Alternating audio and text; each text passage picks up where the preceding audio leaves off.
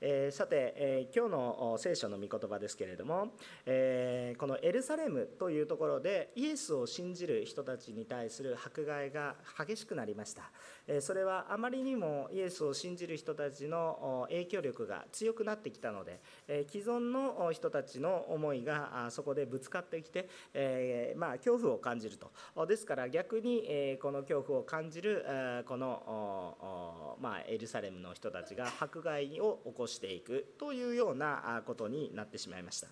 その結果イエス・キリストを信じる信仰者たちはエルサレムに残っていることができず地方に散らされていくことになります。イエス様の信仰はけれどもそれでも喜びにあふれているので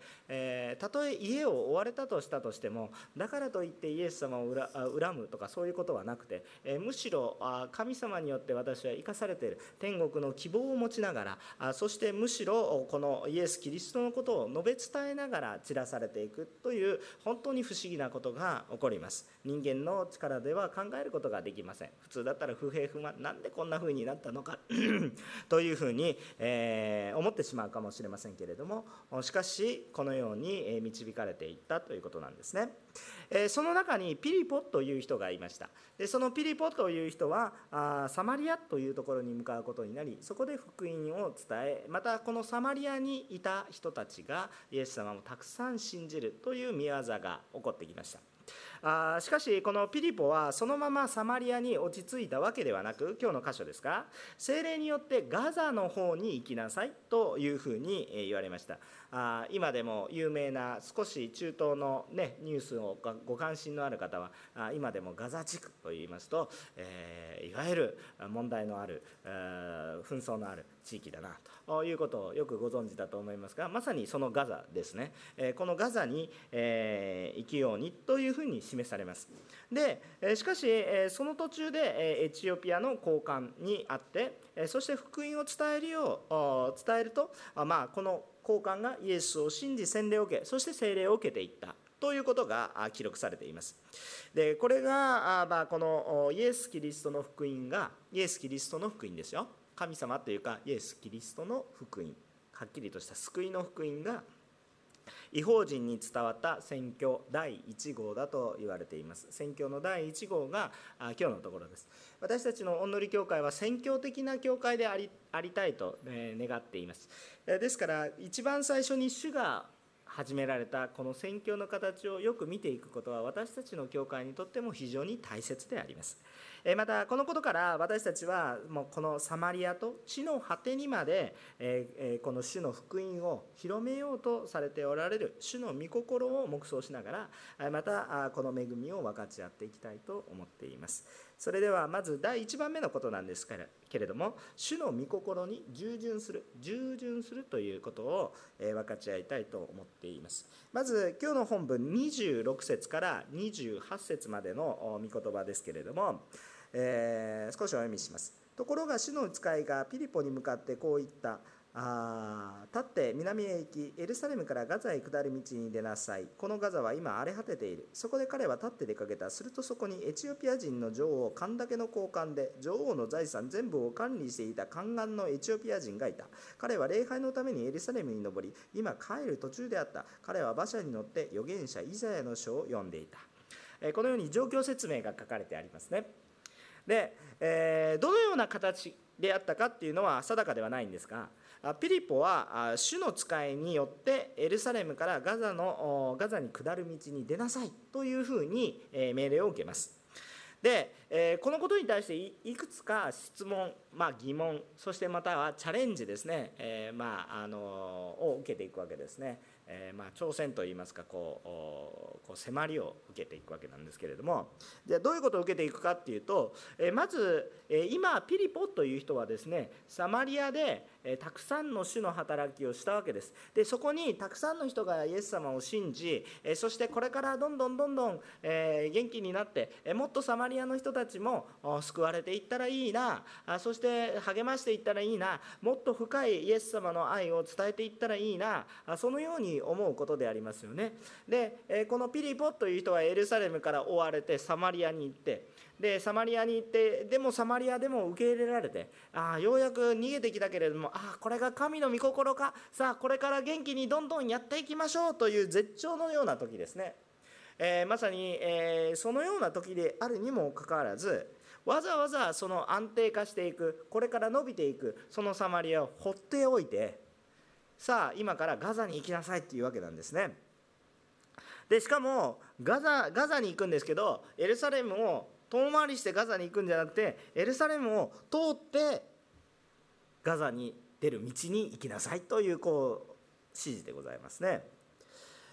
でこれは本当に、えー、まあ不思議なことですよね。でまずこの1番目のことなんですけどこのなぜピリポをね送り出してしまったかっていうような神様なぜそのように導かれたかということを本当に黙想したいんですけれども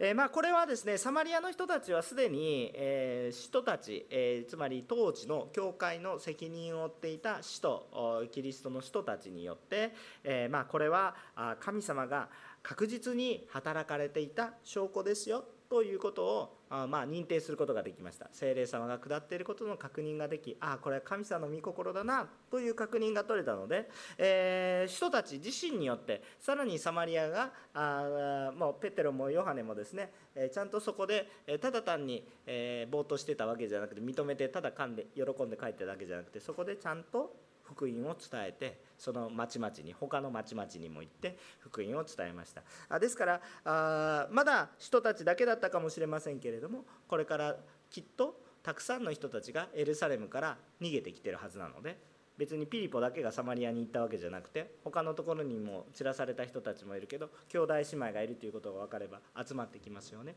ですからそのように、えー、たくさんの人たちもいただろうと感じることができます。必ずしもピリポが必ずいなければいけない。最初の人でしたけれどもしかし必ずしもいなければいけないという状況でもないかなというふうにも黙想することができます。でもやっぱり最初の人だから重要じゃないか、えーと、とそのように思ううかもしれませんけれどもここを理解するためにはやはり、先週も分かち合ったように使徒の働きの一章の8節にあるように、ユダヤから始まってサマリアそしてどこまで地の果てまでっていうような、神様の身思いがあるんだ。ですから御言葉通りこの地の果てに向かっていくようなことをこのピリポに示していきたかったのではないかというふうにそちらの方が本当に重要なことなんではないかというふうに思わされます。でピリポっていう人はこのように福音を伝えるべき人に、まあ、新しい領域を切り開いていくあのこの私はこの人たちだけでいいですよって言ってるのに新しいところに切り開けるようなあ素晴らしい、えー、まあ、素質を持っていたのかもしれません、まあ、その名前からしてもそのギリシア文化の影響を受けているなと感じるようなユダヤ人であるし、えー、何かこの文化を超えていくことに、え抵抗感が少なかったのかもしれません、え、けれどももし神様が導いてくれるということことなければですね、え何を好き好んでそのこのピリポがサマリアに行くことがあったでしょうか？何を好き好んで、えわざわざガザに行く？あそういうふうなことをしないする必要があるでしょうか？あもし神様が不思議なことを通して導いてくださらなければずっとエルサレムにいたでしょう。で自分の親しい人だけを伝道して自分の知ってる人自分の知ってる人だけでももうこうイエス様を知らない人って十分たくさんいますからね。えー、ですからその人たちだけに絞っていたかもしれませんが神様はそのピリポをまた別のところまた別のところもう休みなくどんどん動かされると。あそういうふうに、えー、されていくんですね、えー、これは神様の思いを示していっているようなそういう場面ではないかなとそのように思います。またもう一つ不思議なことは何かというとこのような宣教の働きというのは必ずしもその当時教会の責任者であったような使徒たちだけに限らず霊的な権威を持っていた使徒たちだけに限らずこのピリポという当時は一般の信徒ですけれどもリーダーではありましたがあこのような人たちに委ねられていってる。最初に入っていってるのはむしろピリポのような人たちであり、え聖書には記録されていないようなあ本当に名もないような人たちがバーッと散っていってでそこでまあ名は出てきませんよね。でも散らされたところで御言葉を述べ伝えながらあ歩巡り歩いたって書かれているのは8章の4節に書かれてあるような言葉ですね。ですから名もないようなたくさんの人たちが先陣を切っていったんです。むしろこう人たちは教会を守るためにこうエルサレムに残ることになっていってしまっています。不思議なことですね、私のようなものが何ができますか？いや私のようなものだから使わされるんですね。まあそのようなあこの不思議があるんだということを思わされます。このように立場に関係なくですね主を信じる者は主から与えられる恵みによってさまざまな働きを任されていくんだということを覚えておいてください、えー、私たちはあこの主から主人は主ですから、まあ、主人は神様ですから主から言われたところに従っていくんだと。そういうことですね。自分で勝手に自分を評価しないで主ができると言ったらできるんです。主がやるなと言われたらやらないんです。できると思ってもやらないんですね。ですからこういうふうに主が示された通りに従っていくということですね。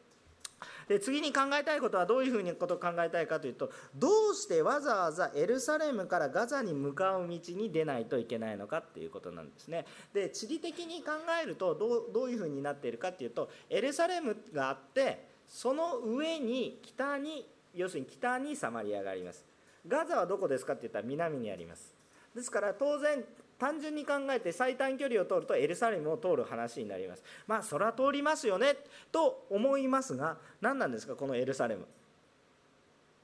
エルサレムに何があったんですか？迫害があったわけですよ。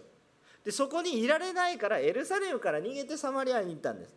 ところがいいですか？エルサレムをから主,、まあ、主の使いの命令はですねちゃんと見るとエルサレムからガザに下る道に出なさい。ですからエルサレム通らないと出られないですよね。わかりますか？まあ、どういう、まあ、ヘリを下っていったか知らないですけどでも何かしらもうエルサレムには近づくもしくはエルサレムの中に入らないといけない。エルサレムにはいることができないから逃げていったのにもかかわらず、え、ピリポの顔なんていうことはですね結構調査されれば分かってしまうと思います。なぜならばあ彼は何万人といた中の7人のリーダーのうちの1人なんですから当然マークされてるでしょだからあ捕まる恐れが大多数あるわざわざエルサレムに今もうサマリアでねもう安全地帯になってるにもかかわらずわざわざですねエルサレムを通ってガザに行く。いやもっと北でもいっぱい人はいるでしょっていう話なのに、ね、どんどん離れていってももう全然いいじゃないですか。こうこう離れていった方が自然に広がるじゃん。わざわざこんなところにいて戦いに行くような。そういう危険を冒してまでなぜ行かないといけないのかっていうふうなあのことを考える。でもそれで考えていくとまあ、人間的な考えっていうのは全く合理的ではないわけですね。こう普通考えるならば、まあ、もうちょっと経路を示してですねガザにどうしても行かないといけないんだったらこのガザに行くために、えー、まあ一回海に出て行きなさいとかね なんかなんとかかんとか言うんですけどわざわざエルサレムからガザに下る道に行けというわけです。もう人間的に考えるともう不合理極まりばじゃあなんで私はサマリアに使わされたんですかみたいな話ですよね。わざわざ初めからじゃあ南に送ってくださいよ神様って話でしょ、ね、わざわざ1回。でもこれはまあ主の働きですね。ユダヤから始まってサマリアそして地の果て。でガザっていうのは大体海辺の方でね、まあ、地の果て感があるんですけれどもなぜかっていうとまたそこにはあの何て書いてありますか？荒れ果ててガザに行って何があるんですか？みたいな。ガガザ荒れ果てている。つまり荒野が荒野だということでまだ今は町があるかもしれません。でも当時は町がああるようなないようなそんなところに人住んでいるんですか？荒れ果ててるんですよ。そんなところに人いるんですか？何しに行くんですか？主よみたいな。そういう感じです。皆さんあの路傍伝道しようと考えたら駅前とか人がたくさん通るところに行きますよね。でも例えば誰も通ることがないえー、こう危ないことで有名な歩道橋の上に行きますとかってね そこに主を行きなさいとか言われてそこ誰も通らないんですけどというふうな有名な道があったとしますね。そんなところに主を行けと言われて、え行くんですか？この暑いのにとか そうそういう思いになりますね。むしろちょっと恥ずかしいけれどもでもあの人が遠いどっちみちやらないといけないんだから人がたくさんいるところに行かせてくださいよって思う思うでしょ？普通だったら。ところが誰もいないようなところに行けと。しかも安全じゃないですよしかも危険を冒していけと。危険を冒してまで誰もいないところに行けと言われたわけです。これは皆さんもし皆さんがピリポの立場だったらどうでしょうか？ね、それをちょっとぜひ考えていってほしいんですけれども、ね、もうちゃんとイエス様を信じる人で喜びにあふれてる、ね、違法人だけれども、まあ、サマリア、まあ、厳密に言うと違法人じゃないですね。同じ部族だけどいがみ合ってる。でもそういうサマリアの人々。でもイエス様をもう信じていてで喜びにあふれていて受け入れられていてで神様が受け入れられているから自分も受け入れて。でそういうような状況にあるんですよ。ね、家は追われたけどああここがこれが神様のご計画だったなって幸せを享受できる。そのような状況にあるにもかかわらず今から危険を冒して誰もいないところに行けっていう話なんです。全てを捨ててね。じゃあ従いたいですか？ということなんですけれども。さあ一体どうしたでしょうかっていうと27節。そこで彼は立ってどうしたんですか？出かけたと 書いてあるんです。もう聖書は非常にさらっと書きますね。聖書はさらって書くことが非常にあるんです。しかしこの26章と26節と27節の行間は普通の人間であればすごい葛藤する場所です。ね、主が言われた。だから出かけました。すごい単純ですね。ものすごい分かります。だからそうですね。あ理解はできます。しかし実際に皆さんだったらそうしますか？という話です。その行間を読めばああでもピリポにとってどれほど神様に従うことが大きかったか。ということを示してるわけですね。ああ精霊様の働き。まあ、どっちみちもともと何もないところから始まったんだからいいでしょうという感じですね。ああ私たちにこの覚悟があったらねなんかどんどん教会が発展していきますね。本当にそういうふうに思います。なんかね怖いものがなくなりますね。あの何もないところが始まったんですから大丈夫です。まあ、このようにしてですね、えー、彼はですね従順したんです従ったんです人間的に考えると全く非合理です。わからないけれども主に従ってみる。じゃあその結果どうなりましたか？っていうと27節後半部分ですけれどもそこでは絶対ガザに行く道なんかでは絶対に会うことがないだろうと思うとても重要な人物に出会います。これが誰ですかっていうと名前も出てないんですけれどもエチオピアのこの女王神だけの交換で、えー、まあ、宦官のそして財産管理を全部任されてる一国の財産管理を任されてるっていうことは何かっていうとまあこれはですね、まあ、大臣ですよね、えー、まあ、財務大臣、え財務大臣合ってるんですか？私の知識のないあれでね。昔だったら大蔵大臣でしたけどちょっとそれは古すぎるということで今財務大臣で合ってるんでしたっけね。まあとにかくですねそういうようなものですよ。とにかくこれ重要な人ですよ。ね。国の、まあ、ナンバー2と言っていいんじゃないですか。財布握ってるんですよ。ですからこういうような人と会うんですよ。あのあれ仕立てている。ガザの行く道。荒野の道。まあ普通は会わないだろうと思うんですけど確かにあのエルサレムからエチオピアに行こうとすればそういう道を通らないといけないですね。南に下っていかない、まあ、地理的な話ですよね。地中海があってこっちにエジプトがあってアフリカがあるわけですから南に下らないといけないですね。ですからそれは分かるわけなんですけれどもしかしそんなところでエチオピアのこんな交換に会うなんていうことは想像もしていない、えー、わけですね。で主に従ってみると普段なら出会うはずのない人と出会ったりまた本当に体験することのできないような人にまあ会ったりえー、そのようなことをしますね。でえここで分かるのははっきりとね今度は血縁上全くユダヤ人とは関係のないような人たちエチオピア人ですからね。エチオピア人、えー、さっきのサマリア人はなんだかんだ言って同族です。ちょっといがみ合ってますけど歴史的な問題で。でも遡っていくとアブラハムの子孫っていう話になってまあま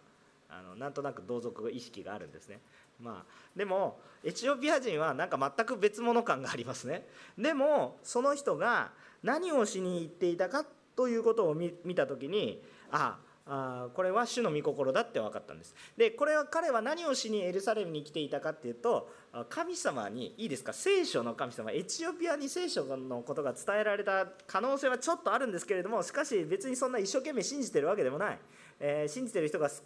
多少なりともいたわけでもない。そのようなところで全く外国の高官が誰から伝道されたのかよくわからないけど御言葉を主体求めてそしてこのユダヤ人の全く閉鎖的なこのユダヤ人のこの神様を礼拝しにわざわざエルサレムまで来たということなんです。それが分かってるわけです。ですからそのことがありましたのであまあなんでえー、このように、ね、あのピリポが使わされたかどうか彼もよく分からなかったですけどもきっとこれは主の導きだろうということを明らかに感じて主に導かれたのであこの人に伝えるために私は使わされたのかなということを思いながらこれを伝えていくわけです。さてエチオピアのこの高官がなぜね礼拝をねユダヤの神殿で捧げようとしたのかっていうのことに対して聖書ははっきりとは書かれてないんですね。可能性があるとするならば聖書の中から可能性を探そうとするならはるか昔に下ります。はるか昔5年とか10年とか100年とかそういう話じゃないですよ。はるか昔です。1000年ぐらいの単位それぐらいの昔ソロモンの時代はるかの古代国家の時代に確かにエチオピアの女王がソロモンに会いに来てたそれぐらいの可能性ですね。エチオピアに神様の話が伝わってると考えるのは。まあもちろんそういうふうに誰かがね聖書に書かれていない誰かが使わされたっていうことは可能性として考えられますけど聖書の中から可能性を考えるならばソロモンの時代に遡ります。エチオピア。もちろんそれまでにいろいろな貿易とかってあったかもしれないんですけどね。でもまあもう本当にそんなことを考えたらどどんな神様は時代の感覚をお持ちなのかなっていうふうな感じのことを思いますが。まあしかしここでははっきりとはしていないんですね。でも彼はあのただ単になんとなく来たわけではなく主を求めている。だから霊的な真理を何か求めてきているっていうことに対しては確実なんですね。まあソロモンの時の栄光が女王にあったから、まあ、その女王女王女王王様代々ねなんかエチオピアって女王が多いのかなとか思っちゃいますけれどもそういうふうに代々来たのかもしれません。しかしまあそれは想像の域を超えないんですね、えー、しかしこのエチオピアから来た彼彼はね決して暇人ではありませんよ。国のナンバー2みたいな国の財産全部管理をしている人がもう何ヶ月もわたって旅をするわけです。これは相当な準備が必要なわけです。そうでしょ？で、えー、しかしそこまでした。ということは彼には何かの理由で神様を求めたい思いがあって行き詰まっていたのかもしれません。え救いに対して霊的に敏感にさせられたのかもしれません。しかし何かの思いがあってはっきりと礼拝に礼拝をするために来たということを考えることができます。貿易のついでに礼拝していきました。うんそれも考えられないこともないですけれどもしかしやはりそれでも礼拝をしに来たと聖書には書いてあるのでまあそれが第一の理由だったんではないかなというふうに思います。もし貿易であったならば礼拝のために貿易の理由を作ったぐらいの勢いだと思いますね。それぐらいのことをしたのじゃないかなということを思わされるわけです。でこれらの出来事を通して私たちが今考えたいことは何かというとあの私たちの状況で今合理的になんでということが分からなくても主が示されることには従った方がいいですということです。人間の頭では考えることができない。可能性にしか過ぎないですけどもしエジプトの女王ソロモンの時代のことが脈々と受け継がれてきていたらもうそれはもう今の時点で私たちが分かるようなこともないでしょ。今日私たちがここで礼拝していることは何千年後にですね本当に祝福の道になってるかもしれません。でもとにかく主が言われたところに行く。合理的であろうが今合理的でなかろうが。主が言われていることに対しては霊的な合理性がある。と信じる。信仰を持って私たちは主に従っていくことが必要なんだ。それが神様から示されたという確信があるならばそれは人間的な思いでおかしいと思ったとしても従っていくっていうその世界があるんだということをこの聖書の記事から見ることができます。誰もいないだろうっていうふうに思ったらたくさん人は言います。他のたくさん言いますけど決して会うことのできない人には会う会うことはできなかったはずなんですね。この私たちにそういうふうに神様は導かれるんです。そして2番目のことなんですね。2番目のこと、えー、まず1番目は従順しましょうという話。2番目は何何ですかって言ったらこの神様っていうのは私たちに必要な助け手を送ってくださいます。また私たちもその必要な助け手となりうるということを分かち合っていきたいと思うんですよね。さあ、えー、この29節以下ですけれどもこのさまざまに、この話が実際にこのエチオピアの高官とピリポの話が実際にされていくわけですね。まず29節から31節ですね。29節から31節までを読みたいと思います。えー、御霊がピリポに近寄ってあの馬車と一緒に行きなさいと言われた。そこでピリポが走っていくとイザヤの預言の書を読んでいるのが聞こえたのであなたは読んでいることが分かりますか？と言った。するとその人は導く人がいなければどうして分かりましょう？と言った。そして馬車に乗って一緒に座るようにピリポに頼んだ。とこう書いてあるわけですね。えっとまあ主が導いてくださるんですよ。エチオピアの交換いました。でもピリポにとってこれが福音を伝える対象者かどうか。一発で分かったかっていうとそうじゃなかったようですね。一緒に行けと言われたのであ一緒に行くあもうここまで行ったら革新的なことになってきたと思いますけれども主が一緒に行けと言ったから一緒に行ったんですね。そうじゃなかったら皆さんどうですか？あの道の中でですねあ私は福音を伝えたいんだって主に言われて行きました。あそうするとああそのあの何？あのなんとか社あの外国外国の外外外国ナンバーのやつあるじゃないですか。あの外交官が乗る車がブワーッと警察に警備されるからブワーッと走ってきたところで ですね。あ私は主のことを伝えないといけないって思いますか？多分思わないでしょうね。でもそういう状況でしょ？エジプトのあごめんなさい。エチオピアの交換でしょ？でそれ警備も当然いるわけでしょ？でわーっとその馬車に乗って隊列を組んで行ってるわけですよ。とぼとぼ歩いてるわけじゃないんですよ。わーって言ってるわけですよ。そこにああ外国人の集団がいるなって。頑張ってねさようならみたいな感じじゃないですか、ね、もしくはそれ交換であればあるほどそれはちゃんと見ちゃいけないのかなっていう感じになるわけですよね。しかし主はですねその声が聞こえるところまで行きなさいって言ってそこまで行かせてもらった。まず行かせてもらった時点でもうすでになんかおかしいと。で、えー、まあ行きなさいと言ってるところで何か感じると、まあ、そういうような状況ですよ。皆さんこの状況ただの一般市民ですよ。ただの一般市民が突然政府の高官にであって福音を語る羽目になっていってる。そういう状況なんですよね。そういう状況なんですけれども面白いことはですねまあ、こここのところで本当に感じることは何かっていうとピリポはここで送られたっていう感覚を非常に深く感じるこの瞬間でした。ところがですねこのピリポの存在はエチオピアの高官にとっては救いの手なんですよ。で彼はイザヤ書を読んでたわけです。イザヤ書を読んでたわけなんですけれどもそれが聞こえたんですね。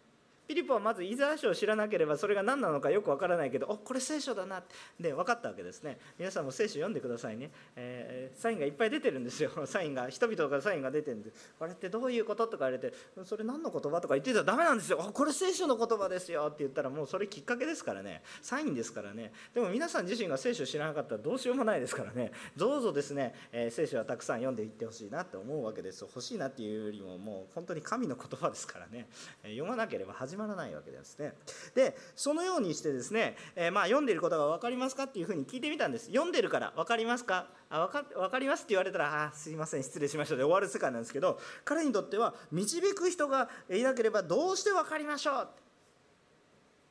そういうふうに聞いていったんです、まあ、昨日もですねあの通読会がありましてちょうどイザヤ書を読んでるんですね今ね。イザヤ書読んでるんです。であのまあ分かち合いの中で皆さんと一緒に同意したことは何かって言ったらイザヤ書普通に読んでて難解ですね。簡単には分かりませんって言って私も深く同意してですねまあ1回読んだくらいじゃ分かんないでしょうねって言って あの認めます。本当に難しいと思いますよ。ただそこから今イエスを知っている時代の人たちにとってはあでも結局これはイエスにつながることなんだろうなって答えは先に知ってるっていうねすごい恵みですね。昔の人たちはこの答えを知らずにイザヤ書読んでたんです。もう本当にわからないと思いますね。まるで真っ白なジグゾーパズルなんか2億ピースぐらいの ジグゾーパズルを解いているようなそんな感覚にも何の話をしてるのか。まああの皆さんイエス・キリストっていうのを抜いてねイザヤ書を読んでみてください。もう難しすぎてわけわからないでしょ。まあ読んでみてください。ぜひね。ね今日は53章の話なんです。まあ後で話しますけれども。イザヤ書53章ね。イエス・キリストを抜いて考えたらわけが分かりません。だからですねこのエジプトの高官は決して愚かではなく知恵のある人でしょう。知恵があったでしょう。知識もあったでしょう。最大限の頭のいい人です。しかしその知恵人生知識全てを費やしても全く分かりません。なので導いてくださいと言ってピーポに頼むわけなんですね。あのピリポはこのためにあの送られたんですね。あの助けを求める人に御言葉の求めて助けを求める人に必ず主は助けてを送られます。今日は1対1の修了式もありましたけど1対1も一つの形でしょう。この教会のメッセージもそうですね。皆さん本当に御言葉を求めておられる人がいるので助けを求める人には送られます。皆さんにもそうです。皆さんがもし御言葉を慕い求めて本当に心からね主を求めて本当にそのなんとなく主を求めていて本当に求めていてね多くの財や仕事を休んででも集会に行きたいそういうような思いがあって主を求めているので必ず探されます。イエス様は何と言いましたか？一匹の羊を探すように。っていうふうに言われるんでしょ分かってなくても探されるぐらいの方ですから求めている方には必ず助けて送られると信じます。だからまずここに希望を受けたらいいんですね。エチオピアの高官は非常に今失意の中にあった可能性があります。なぜならば彼は全ての仕事を置いて礼拝に来て礼拝を捧げて帰る途中なんです。でもイザヤ書の中身分かんないんです。分かりますか？これ状況。イザヤ書の中身が分かると思って礼拝に行ったら分かんなかったんです。彼が礼拝を捧げたその場所はどういうところでしょうか？違法人の庭と言われるところです。違法人の庭というところはどこでしょうか？神殿の重要な部分には入らずに一番外側の部分ですね。死聖所聖所そして庭ですね。だから一番外の部分ですね。神殿の敷地の中ですけど一番外の部分ですね。さあイエス様の時代そこで何が行われていたんですか？両替と生贄を売る商売ですね。そうですね。なんで両替しないかとかいうのは今日のポイントじゃないんですけどそれ礼拝に必要なものだったんです。礼拝に必要なものだったんですけどそこで商売が行われてたんです。つまりそこが霊的な雰囲気に霊的な御心を求めるところとして整えられていなかった。でも違法人の彼にとってはそこが最も聖なる地なんです。だからそこでイエス様が怒られた理由が分かりますね。そういうことですよ。だからそんなような雰囲気の中で何を感じることができるのか。祭司たちに聞いてもお前は違法人だぐらいな感じでしょ。でもそもそも祭司たちもイエス・キリスト分かってないんだからイザヤ書の本質が分かるはずもなく。だから失意の中で帰ってきてるわけで多分失意があったと思います。何だったんだろうなって。ここまで来たけど分からなかった。でも御言葉からは何か感じる。だから失望せずなんだこんなもの必要なかったじゃなくてそれでも読んでるんです。でも分からない。謎だらけ。聖書は謎だらけ。分からわけが分からない。でもそこにピリポ送られてきたんです。お願いです。教えてください。そういう状況でございます。32節から38節ですね、えー、少し長いのでお読みはしないんですけれども交換が読んでいたのはイザヤ書の53章なんですね、まあ、32節の引用部分を読みます。ほふり場に連れて行かれる羊のようにまた黙々として毛を刈る者の前に立つ子羊のように彼は口を開かなかった。彼は今癒しめられその裁きも取り上げられた。彼の時代のことを誰が話すことができようか。彼の命は地上から取り去られたのである。何の話ですか？一人の人がただいじめられて死んだんですか？それが霊的に何の私の意味になるんですか？全くよくわからない、えー、そのようなことなんですね。でそのことを聞いてこの預言者は誰に誰の誰の話なんですか？この話をしている人は非常に重要だと思います。ずっと話が出てくるんだ。この人は一体誰のことですか？って聞いてるだからこれはもう今の私たちにとってはとても簡単な話ですね。教会に来て誰の話をしてるんですか？もうもうここんな簡単な質問はないですね。ありがたいですね。誰の話をしてるんですか、ね、こんな簡単な話はないんです。でもこれはこれを知ってることは皆さんにとって恵みなんです。これ結局イエス・キリストの話をしてるんです。ですから35節に書いてあるようにピリポは口を開きこの聖句から始めてイエスのことを彼に述べ伝えるわけで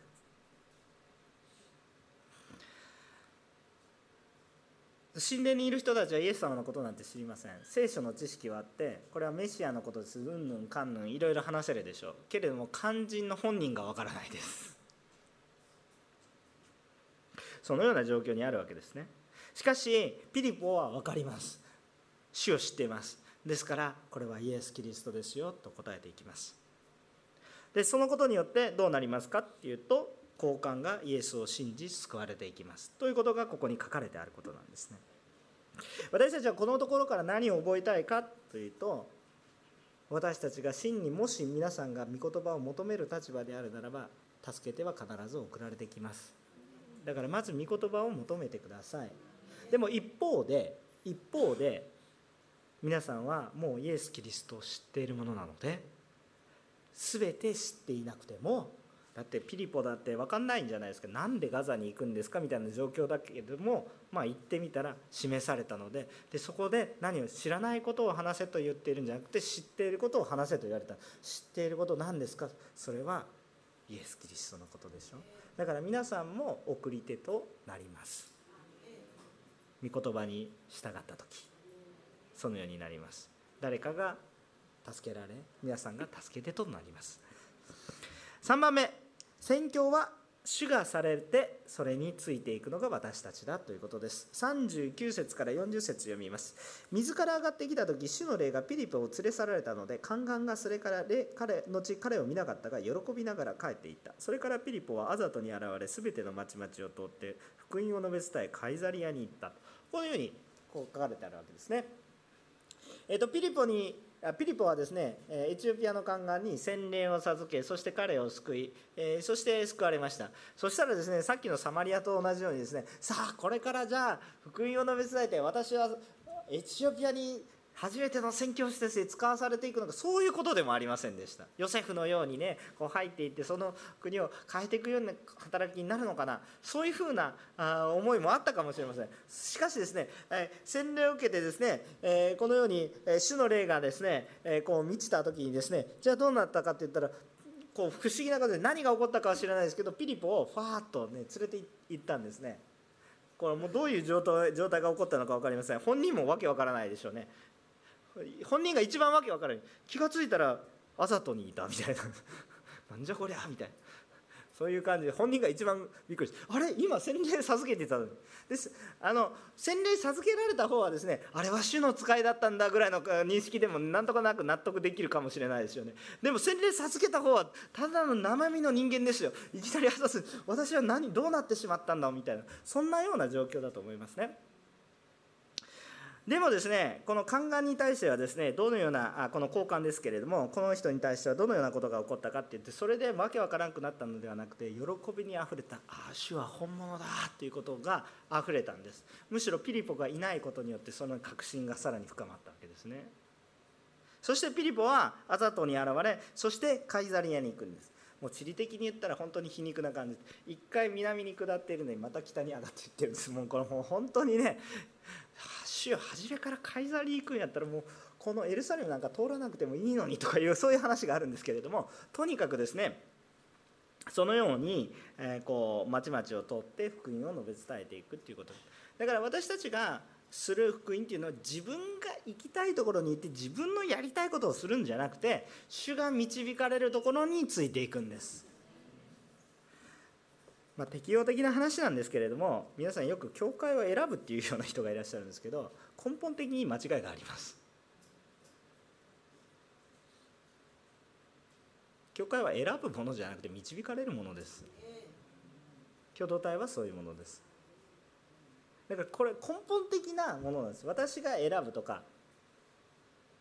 っていうのは何か違うんですね。それは従順じゃなくて神に要求をしてるだけの話であって違うわけです。もちろん私の願いを聞いていただくっていうことは重要なんです。自分に何にも考えがない空っぽであるって言ったら人格的な交わりじゃないですか。ロボットじゃないですか。そういうことを神様の願われてるわけじゃないです。もちろん自分の考えてることこうしたいですああしたいです。これが合ってるでしょうか。そういう祈りはたくさんしてくださいむしろ。でも神様がノーって言われたらノー。神様がイエスと言われたらイエス。だからさまざまな状況が今の世の中にあると思いますし教会にも状況がありますけど本当に確信として信じたらいいというのは何かって言ったらちゃんと求めているものには共同体は与えられます。主が喜ばれるのは共同体を作っていく。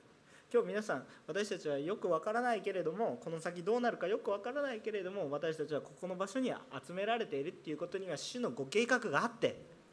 そして主が許されているからここに導かれていて精霊様の導きがあるから今日ここにいるんだという主の導きを忘れてしまえば私たちはどんな礼拝者なんでしょうかという話になるわけです。ですから全てのことにおいて主が先行される。主が導かれる教会。主が導かれる教会と私たちはなりたいです。で今日も同じ主が私たちに働いています。私たちの行くべきところ福音を伝えるべきところ福音を伝えるべき方そして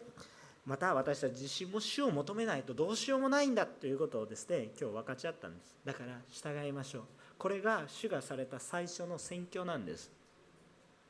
宣教の秘訣は主に従うことです。御言葉に従うことです。聖書がわからない人は希望を持ちましょう。助けてが与えられます。また私は聖書のことを分かっていないと思っていても私に伝えられることはすでにあります。だから私を助けてとして送り出してくださいます。思ってほしいことは主に期待しましょう。